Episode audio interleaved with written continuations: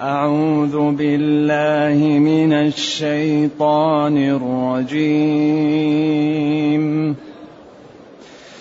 وكذلك بعثناهم ليتساءلوا بينهم. قال قائل منهم كم لبثتم؟ قالوا لبثنا يوما أو بعض يوم. قالوا ربكم أعلم بما لبثتم فابعثوا أحدكم بورقكم هذه إلى المدينة فابعثوا أحدكم بورقكم هذه إلى المدينة فلينظر أيها أزكى طعاما فليأتكم برزق منه وليتلطف ولا يشعرن بكم أحدا إنهم إن يظهروا عليكم يرجموكم أو يعيدوكم في ملتهم أو يعيدوكم في ملتهم ولن تفلحوا إذا أبدا. وكذلك أعثرنا عليهم وكذلك أعثرنا عليهم ليعلموا أن وعد الله حق. ليعلموا أن وعد الله حق وأن الساعة لا ريب فيها. وأن الساعة لا ريب فيها إذ يتنازعون بينهم أمرهم ۖ فقالوا ابنوا عليهم بنيانا ربهم اعلم بهم قال الذين غلبوا على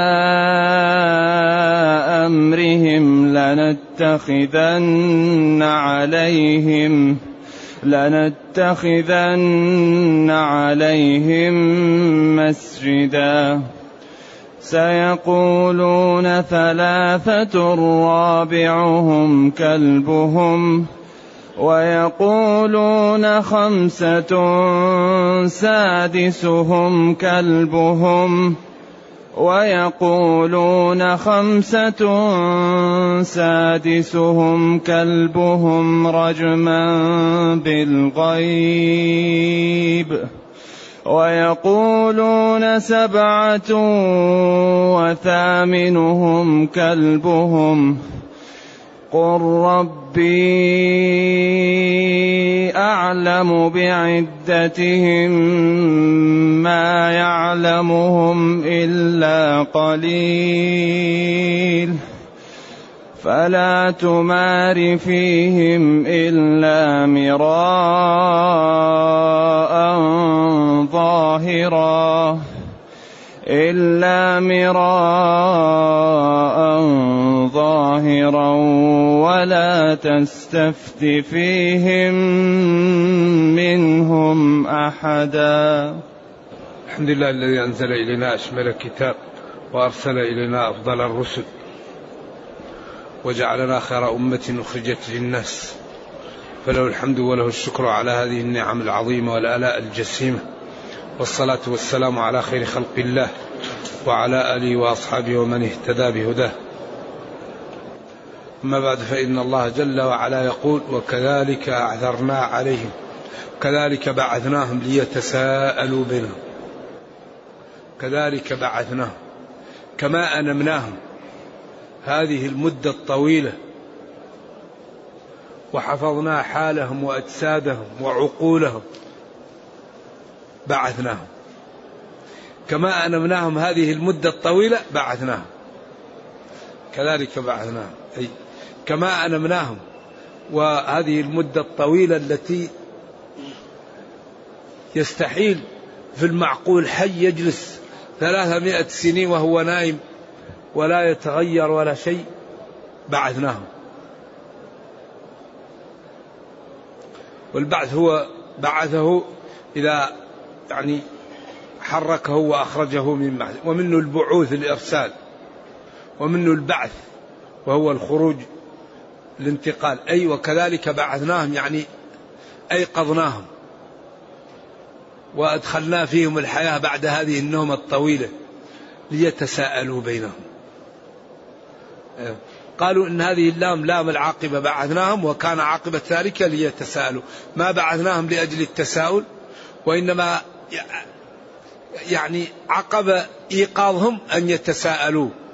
على القول يعني فالتقطه آل فرعون ليكون أي عاقب التقاطه كونه لهم عدوا وحزنا وإن كان جلة من العلماء قالوا لا اللام في هذا لام كي لأن الله أشاء التقاطهم له لكي يجعله لهم عدوا وحزنا وما تشاءون إلا أن يشاء الله.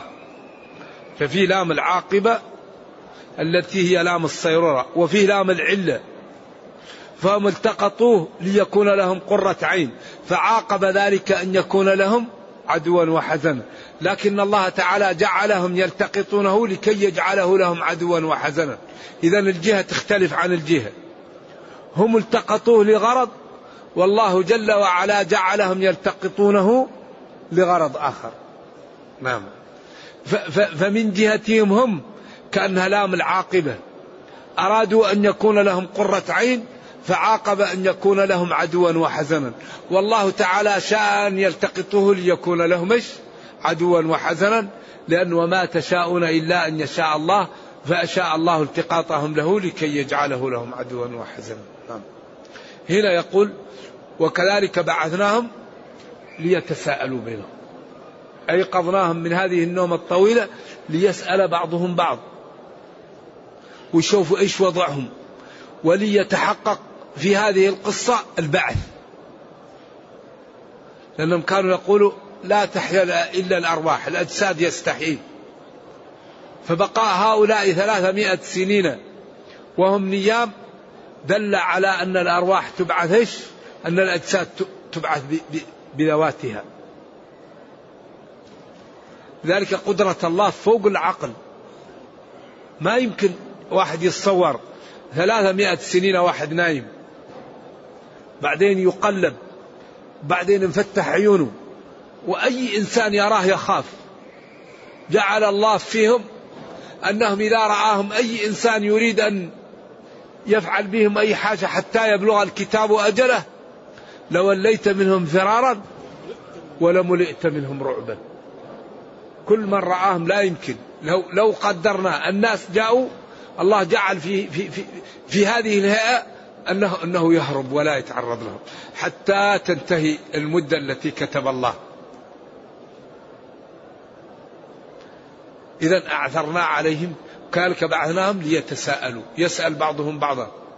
قال قائل منهم هم أسماءهم وكبيرهم وكل هذا في الإسرائيليات لا يصح منه شيء. وهو موضح في كتب التفسير كابن جرير وابن كثير والبغوي.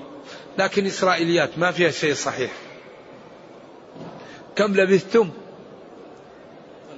قالوا لبثنا يوما. ونظروا. فإذا هو الشمس كأن باقي منها قليل قالوا أو بعض يوم. يقال بعضهم نظر إلى شعورهم وأظفارهم.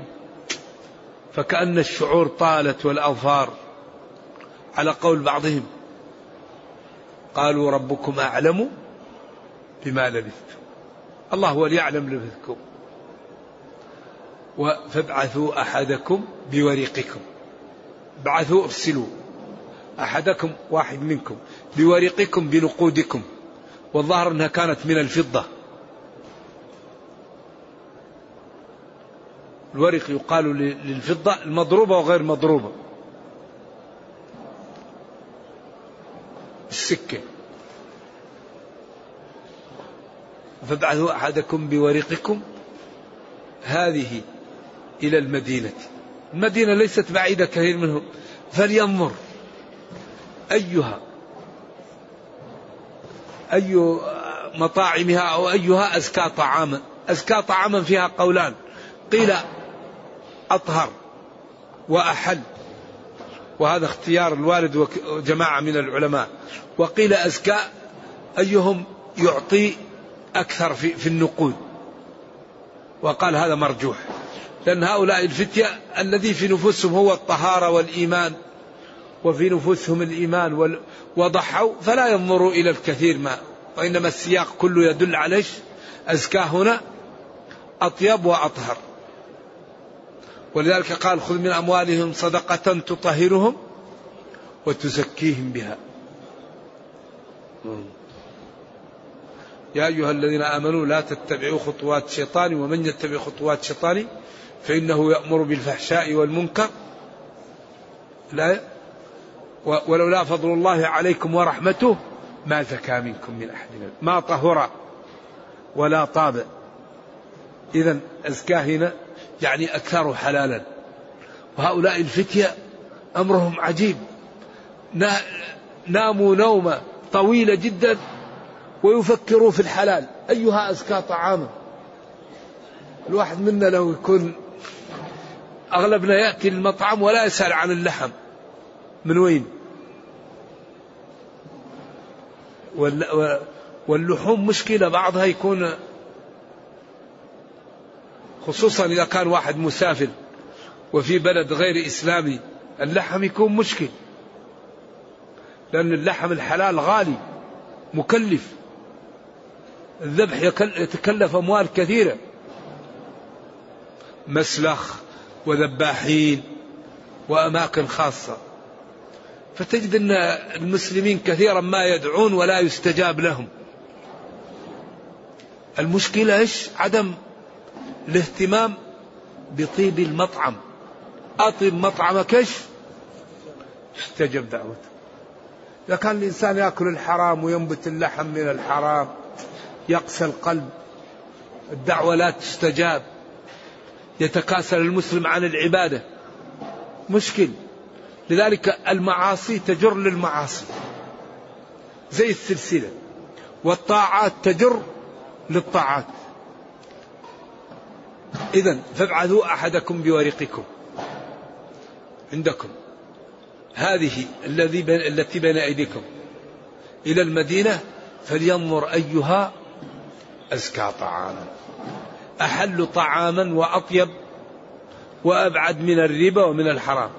فليأتكم برزق منه بطعام منه وليتلطف. وليذهب برفق. يقلل الكلام ويقلل التعامل حتى لا يش لا يطلع هؤلاء علينا. ولا يشعرن بكم أحدا. من الناس. إنهم إن يظهروا عليكم يرجموكم يشتموكم أو يقتلوكم بالحجارة أو يعيدوكم في ملتهم وهذه أشد وأعظم فتدخلوا في الكفر ولن تفلحوا إذا أبدا. وهنا وقف مع قوله فابعثوا أحدكم بورقكم فالمفسرون بعضهم يتكلم على بابين من أبواب الفقه. باب الوكالة وباب الشريك. وهذان البابان نحتاج إليهما. فباب الوكالة في قولهم فابعثوا أحدكم بورقكم. واحد يوكلوه يذهب بورقهم ليشتري لهم. وفي باب في الفقه وفي أحاديث الأحكام وآيات الأحكام اسمه باب الوكالة. والوكالة لا, لا تكون إلا فيما يستطيع أن ينوب فيه الإنسان عن الإنسان. ولا تكون الوكالة في الحرام. واحد توكله يعمل حرام ما يجوز. واحد شيء فرض عين ما يمكن توكله عليه يعمل لك. ما يمكن توكل واحد يتوضأ عنك أو واحد يصلي عنك. إذا الوكالة لا تكون إلا فيما تصح فيه النيابة. لا يتوكل واحد عن فاسق. معروف بالظلم وبالجور وبالمخاصمة. ما يجوز. توكل عن واحد طيب صاحب دين صاحب عقل يتيم واحد ضعيف حقه يضيع. أما واحد مجرم يظلم الناس ويعتدى عليها توكل عنه هذا من التعاون على الإثم. لا تتوكل إلا عن واحد طيب. عشان ترد له حقه أو تدفع عنه ظلم. وهذا الباب باب مهم وهو معروف. الباب الثاني باب الشركة وقال ابن العربي لا علاقة الشركة هنا ما هي لازمة لأن يمكن كل واحد يرسل نقوده ويقول جيب لي الحالي. فالأسلوب ليس صريحا فيش في الشركة وإنما هو صريح فيش في الوكالة. أما الشركة لا. ومن أراد هذا البحث فليرجع إلى أول الجزء الرابع من أضواء البيان في هذه الآية فإنه تكلم كلام نفيس على الوكالة وشروطها وعلى الشركات وأنواعها وما يصح منها وما لا يصح وأقوال العلماء وأدلتهم والخلاف فيها فهو بحث نفيس ومهم. في نفس هذه الآية في الجزء الرابع من أضواء البيان. نعم. إذا قال وليتلطف أن يأتي متخفي. ولا يشعرن بكم أحدا. إنهم إن يظهروا عليكم هؤلاء الكفار يرجموكم يقتلوكم أو يشتموكم أو يرغموكم على أن تعودوا إلى الكفر ولن تفلحوا إذا أبدا. إن عدتم إلى الكفر. وكذلك أعذرنا عليهم. لما جاءوا ليشتروا جاء هذا صديقهم ليشتري لهم الطعام وأعطى لصاحب الطعام النقود فإذا هي النقود في زمن بعيد. فقال من أين أنت؟ وهو قال لما جاء وجد الشوارع لكن الناس وجد كل الناس اللي رأى ما يعرفها. هو يظن أنه خارج من المدينة أمس وهو له ثلاثمائة سنين سنة. فإذا هي الوجوه غير الوجوه الشوارع هي بعدين الأمور متغيرة وأعطاه النقود. قالوا كان عليها صورة الملك الموجود في ذلك الزمن وتاريخه. فذهبوا به. قال أين أنت؟ قال حكوا عليهم القصة. أعثرنا عليهم واطلعنا عليهم ليعلموا أن وعد الله حق البعث حق والجنة حق والنار حق وأن ما أخبر الله به حق. وما كانوا اختلفوا فيه من انبعاث الجسم للروح الحالة تبين لهم هذا وأن الساعة لا ريب فيها. وهذا ثقل الجملة هذا هو الثقل هذا هو المقصود. المقصود أن يعلم الإنسان أنه سيبعث وسيجازى على عمله. فيتوب ويعمل قبل أن يموت. وهذه نتيجة القرآن ونتيجة الشريعة. يعني ثمرة الشريعة بكاملها أن الإنسان يعلم أن أعماله محسوبة عليه وأن الخير يكتب له والشر يكتب عليه وأن هذه الحياة بعدها موت وبعد الموت حياة وتلك الحياة أبدية. إذا هذه براهين على هذا وكذلك أعثرنا عليهم يعني جعلناهم يطلعون عليهم ويعلم حالهم ليعلموا أن وعد الله حق. وأن ما أخبر به لازم لقدرته وبقائه لهؤلاء ثلاثمائة سنين ثلاثمائة سنين وثلاثمائة سنين. يجلس هذه المدة ولم يتغير فيهم شيء. كيف؟ هذه قدرة الله. لا يسأل عما يفعل. أمره إذا أراد شيئا أن يقول له كن فيكون عزير قال أن يحيي هذه الله بعد موتها إيش؟ عزير أو غيره فمات فأماته الله ثم بعثه. قال كم لبثت؟ قال لبثت يوما وبعض يوم. قال بل لبثت مئة عام. فانظر إلى طعامك وشرابك لم يتسنى وانظر. ولنجعلك آية للناس. وانظر إلى العظام. كيف ننشرها؟ الطعام والشراب لم يتغير والعظام التي كانت رميمة جعلها تجتمع ويقوم الحمار. إذا من هذه قدرته؟ كيف يكون التعامل معه؟ من هذه حاله؟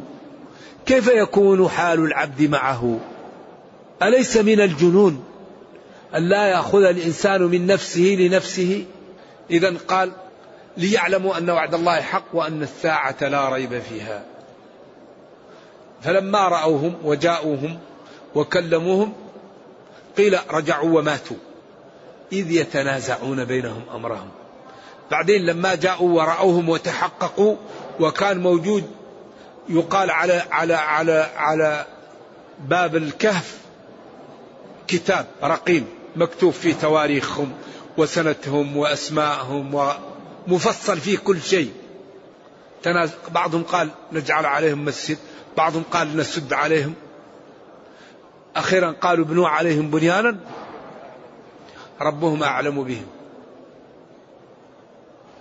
قال الذين غلبوا على أمرهم وكانوا أقوى لنتخذن عليهم مسجدا. طبعا هنا وقفة مع اتخاذ المساجد على القبور. نهى النبي صلى الله عليه وسلم عن اتخاذ القبور مساجد. وقال أولئك شرار الخلق. ونهى عن ذلك ونهى عن الصلاة في المسجد الذي بني على القبر. ونهى عن العبادة في المكان الذي يعبد فيه غير الله. ونهى عن الصلاة في المقبرة حتى يبتعد عن الشرك وعن الشبه. نعم. فلذلك لا ينبغي للمسلمين أن يجعلوا في مساجدهم القبور. وأي مسجد فيه قبر لو أبعد عنه لكان ذلك أولى وأفضل. فنبينا صلى الله عليه وسلم أخذ هذا المسجد واشتراه من أيتام وكانت فيه قبور للمشركين فنبشها وأبعدها عن القبر وسوى عن المسجد وسواه. إيه. ونهى عن البناء على على على, على القبور ونهى عن جعل القبور في المساجد. إلا أن العلماء فرقوا بين أن يكون القبر سابقا وبين أن يكون المسجد سابقا. فقالوا إن كان القبر سابقا فتكون المشكلة أكبر. وإذا كان المسجد سابقا يكون الأمر أخف. نعم. و إذا لنتخذن عليهم مسجدا. قالوا إذا نعمل على هؤلاء مسجد وهذا يمكن في شرعهم. أما نحن فقد نهينا أن نتخذ مساجدنا قبور أو أن نبني على القبور مساجد. فنجعل المساجد خاصة لا قبور فيها ونجعل القبور لا بناء فيها ولا كتابة ولا قباب وإذا زيرت تزار لغرضين القبور. الغرض الأول الاتعاظ. الغرض الثاني الدعاء لأهلها. كنت نهيتكم عن زيارة القبور فزوروها فإنها تذكر الآخرة. ولما جاءهم قال السلام عليكم أهل الديار من المؤمنين وإنا إن شاء الله بكم لاحقون يغفر الله لنا ولكم. ما كان يجيها ليقول أعطوني أو ادعوا أو ادعوا. ولذلك من أخطر ما يفعل شرائح من المسلمين طلب الأموات. هذا أمر في غاية الخطورة. أمر جد خطير لأن طلب الحوائج من من الأموات هذا مشكل. ولذلك ربنا يقول في سورة النمل أمن يجيب المضطر إذا دعاه ويكشف السوء ويجعلكم خلفاء الأرض أإله مع الله. ثم قال قليلا ما تذكرون حيث تفرقون بين إجابة المضطر وبين خلق الجبال والبحار والكل حق خالص لله. هذه الآية فيها إعجاز. قل الحمد لله وسلام على عباده الذين اصطفى. آه الله خير مما تشركون أمن خلق السماوات والأرض. بعدين قال أإله مع الله بل هم قوم يعدلون. أمن جعل الأرض قرارا وجعل خلالها أنهارا وجعل لها رواسي وجعل بين البحرين حاجزا أإله مع الله بل أكثرهم لا يعقلون. ثم قال أمن يجيب المضطر؟ وقال بعدها قليلا ما تذكرون. أمن يجيب المضطر هو الله. لذلك يجيب المضطر إذا دعاه ويكشف السوء ويجعلكم خلفاء الأرض. هذه الثلاثة يذهب بعض المسلمين ويسألها ممن يسميهم الأولياء أو الصلحاء أو الأبدال. أمن يجيب المضطر إذا دعاه؟ فالدعاء هو العبادة. الدعاء هو العبادة ولا يشرك في عبادته أحدا. وقال ربكم ادعوني أستجب لكم. إذا سألت فاسأل الله. ابتغوا إليه الوسيلة. يا أيها الذين اتقوا الله وابتغوا. أي حاجتكم اطلبوها من الله. أما سؤال الحوائج من القبور فهذا أمر في غاية الخطورة. وينبغي لنا جميعا أن نتعاون على أن نبين لمن يذهب إلى القبور ويسألهم الحوائج أن هذا أمر في غاية الخطورة وأنه لا يبيحه شرع ولا تجيزه ملة. بل من الشرك. بل كثير من العلماء يقول شرك أكبر ما هو شرك أصغر. فحذاري حذاري من هذا. والحقيقة إن الله تعالى يقول وما أكثر الناس بمؤمنين. فلا بد أن نتعاون على أن العبد لا يسأل إلا الله ولا يعبد إلا الله ولا يعمل من الطاعات إلا ما شرع الله. العبادات لا بد أن تكون شرعها الله. العبادة ما هو مثل اللباس تلبس كما تشاء وتأكل كما تشاء وتبني كما تشاء وتركب كما تشاء. لكن العبادة من الله العبادة أمر من الله غير معقول المعنى. لذلك الآن لو قال واحد أنا في الصباح نشيط وكنت نائم أريد أن ربي كتب علي ركعتين أنا أزيدها ركعتين آخرى ما رأيكم؟ ما هم ركعتين؟ أنا أتطوع وأجعلها أربعة. هل يجوز هذا؟ بالإجماع الصلاة باطلة. لا تقبل. إذا العبادة على ما شرع الله. والأدعية على ما شرع الله. والأذكار على ما شرع الله. والسنن على ما شرع الله. والصوم على ما شرع الله. والصدقة على ما شرع الله. ما هو على كيف الإنسان. لذلك اتبعوا ما أنزل إليكم. إذا أردنا النجاة نتعود على الاتباع. القضية ما هي كثرة العمل. ليبلوكم أيكم إيش؟ أحسن عمل. ركعتين تسوى ألف ركعة. درهم يسوى ألف درهم. لذلك أهم شيء نتعود عليه الاتباع.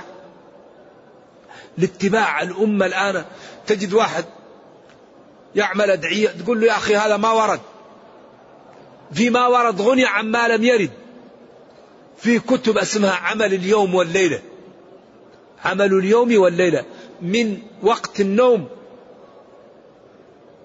إلى وقت النوم من الغد إذا رأيت إنسان مبتلى ماذا تقول وإذا أردت أن تخرج من البيت ماذا تقول وإذا أردت أن تنام ماذا تقول وإذا أردت أن تدخل بيت الخلاء ماذا تقول وإذا أردت أن تأتي أهلك ماذا تقول وإذا رأيت شيئا أعجبت به ماذا تقول وإذا خفت ماذا تقول وإذا فرحت ماذا تقول وإذا دخلت السوق ماذا تقول وإذا دخلت المسجد وإذا أردت أن تتهجد في الليل وإذا أردت استيقظت في الليل ماذا تقول وإذا جاءك أرق كل شيء مبين. فحري بنا أن نتبع ديننا حتى ننجو وحتى نسعد وحتى نأخذ الحسنات وحتى نكون في المكان اللائق بنا. الآن واحد يقول لك يا أخي هذا خير. الخير ما جاء من عند الله. ما هي البدعة؟ البدعة ما هي؟ هي إحداث شيء في الدين على غير مثال سابق. البدعة لا تكون إلا في الدين. العادات ما فيها بدع.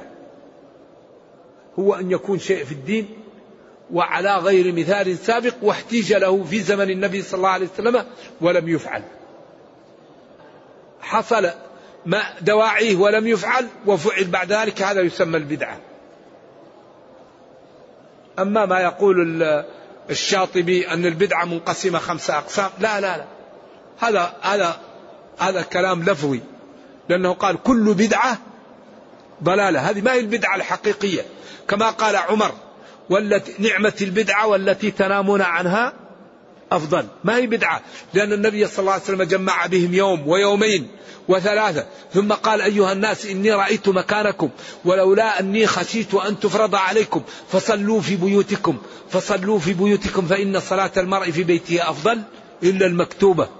فعمر قال إن النبي صلى الله عليه وسلم قال لولا أني خشيت أن تفرض عليكم والفرض الآن لم يكن بعد انتقال النبي صلى الله عليه وسلم إلى الرفيق الأعلى فلذلك جعل التراويح وقال نعمة البدعة لأنها لغة لا بدعة حقيقية على الخلاف الموجود. إذا هؤلاء الذين اجتمعوا وجلسوا سيقولون في المستقبل ثلاثة أصحاب الكهف ورابعهم كلبهم ويقولون خمسة وسادسهم كلبهم رجما بالغيب ويقولون سبعة وثامنهم كلبهم قل ربي أعلم بعدتهم. قال بعض العلماء هذه الآية دلت على أن عدد أصحاب الكهف سبعة وأن معهم الكلب لأن خمسة فندها والثلاثة إيش؟ أيوة قال رجما بالغيب وهم قال قل ربي أعلم بعدتهم ما يعلمهم إلا قليل ممن بصره الله بهذا الاستنباط وفهمه به. ولذلك روي عن ابن عباس أنه قال أنا ممن من القليل الذي يعلم عددهم. والله أعلم هذه الأمور. فلا تماري فيهم يعني إلا مراء ظاهرا. لا تدخل معهم في محك وفي جدال. أذكر ما قالت الآية ولا تستفتي فيهم لا تسأل عنهم أحد في هذا ولا تطلب منه فتوى. ثم جاءت الآية التي كانت سبب نزول السورة. الآية إن شاء الله نكمل الدرس من الغد. نرجو الله جل وعلا أن يرينا الحق حقا ويرزقنا اتباعه وأن يرينا الباطل باطلا ويرزقنا اجتنابه وأن لا يجعل الأمر ملتبسا علينا فنضل. اللهم ربنا آتنا في الدنيا حسنة وفي الآخرة حسنة وقنا عذاب النار. اللهم اختم بالسعادة آجالنا واقرم بالعافية غدونا وآصالنا واجعل إلى جنتك مصيرنا ومآلنا يا أرحم الراحمين. سبحان ربك رب العزة عما يصفون وسلام على المرسلين والحمد لله رب العالمين والسلام عليكم ورحمة الله وبركاته.